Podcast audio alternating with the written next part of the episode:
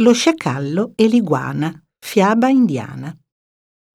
Una notte di luna, uno sciacallo molto affamato che si aggirava per il villaggio trovò nella fogna un paio di scarpe logore. Erano troppo dure perché potesse mangiarle, quindi, determinato a utilizzarle comunque, se le infilò alle orecchie come orecchini e, sceso sul bordo dello stagno, raccolse tutti i vecchi rametti che riuscì a trovare e li utilizzò per costruire una piattaforma usando il fango come intonaco.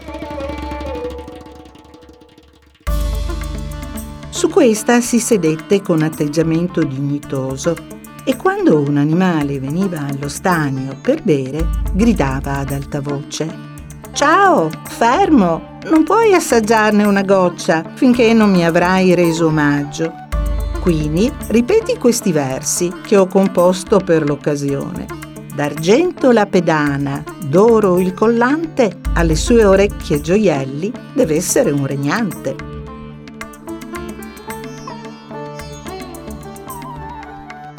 Ora, poiché la maggior parte degli animali aveva molta sete e aveva molta fretta di bere, non si preoccupavano di contestare la questione, ma balbettavano le parole senza pensarci due volte. Anche la tigre reale, pensando fosse uno scherzo, ripeté la filastrocca dello sciacallo e lo sciacallo, montatosi la testa, iniziò a credere davvero di essere un personaggio di grande importanza. Poco dopo un'iguana arrivò ondeggiando e ansimando fino all'acqua, dopo aver vagato per il mondo come un piccolo alligatore. Ciao, fermo! canticchiò lo sciacallo non puoi bere finché non avrai detto d'argento la pedana, d'oro il collante, alle sue orecchie gioielli deve essere un regnante.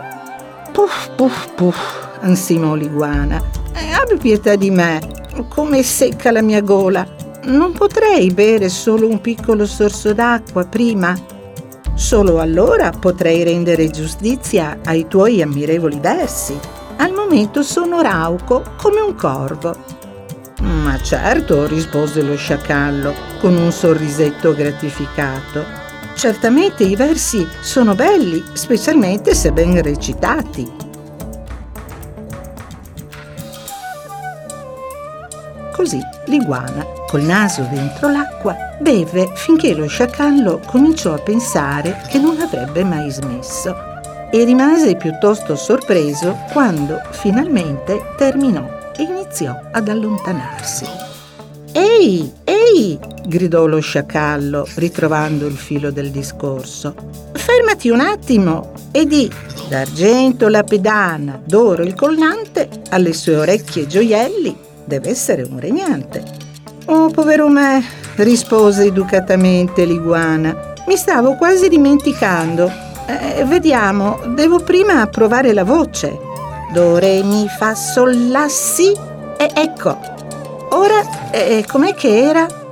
D'argento la pedana, d'oro il collante, alle sue orecchie gioielli deve essere un regnante, ripeté lo sciacallo, senza accorgersi che la lucertola si stava allontanando sempre di più. È proprio così, rispose l'iguana. Sì, penso di poterlo dire.